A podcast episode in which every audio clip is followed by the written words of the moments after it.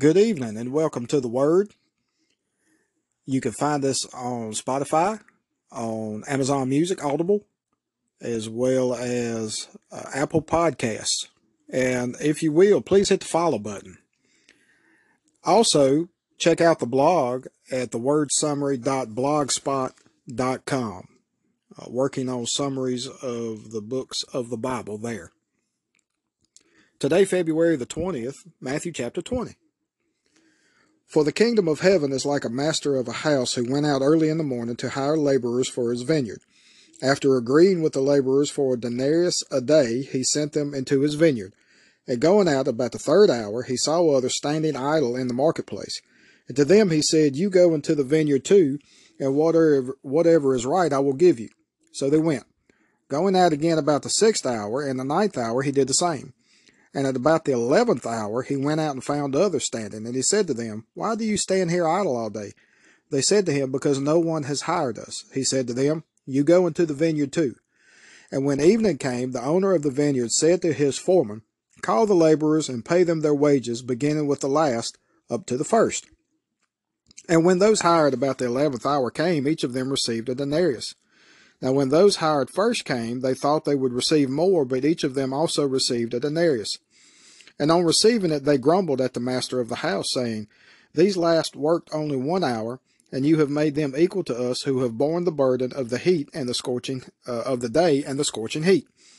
But he replied to one of them, Friend, I am doing you no wrong. Did you not agree with me for a denarius? Take what belongs to you and go. I choose to give to this last worker as I give to you. Am I not allowed to do what I choose with what belongs to me?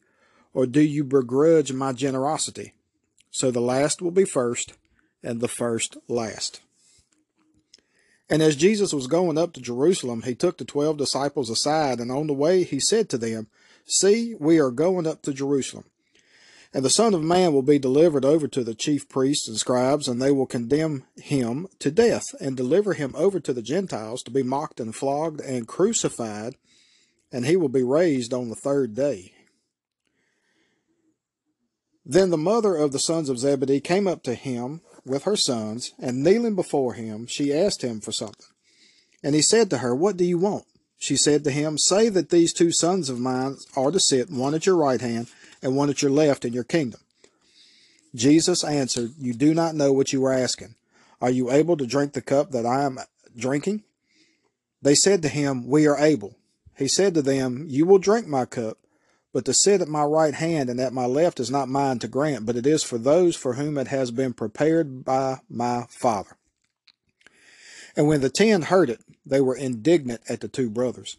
But Jesus called them to him and said, You know that the rulers of the Gentiles lord it over them, and their great ones exercise authority over them. It shall not be so among you. But whoever would be great among you must be your servant, and whoever would be first among you must be your slave, even as the Son of Man came not to be served, but to serve, and to give his life as a ransom for many. And as they went out of Jericho, a great crowd followed him. And behold, there were two blind men sitting by the roadside, and when they heard that Jesus was passing by, they cried out, Lord, have mercy on us, Son of David. The crowd rebuked them, telling them to be silent, but they cried out all the more, Lord, have mercy on us, Son of David. And stopping, Jesus called them and said, What do you want me to do for you? They said to him, Lord, let our eyes be opened. And Jesus in pity touched their eyes, and immediately they recovered their sight and followed him. An absolutely wonderful story here. Jesus doing his master teaching again, as only he can. Going back to the laborers in the vineyard. Now, I'm sure there are a few lessons we can take from that.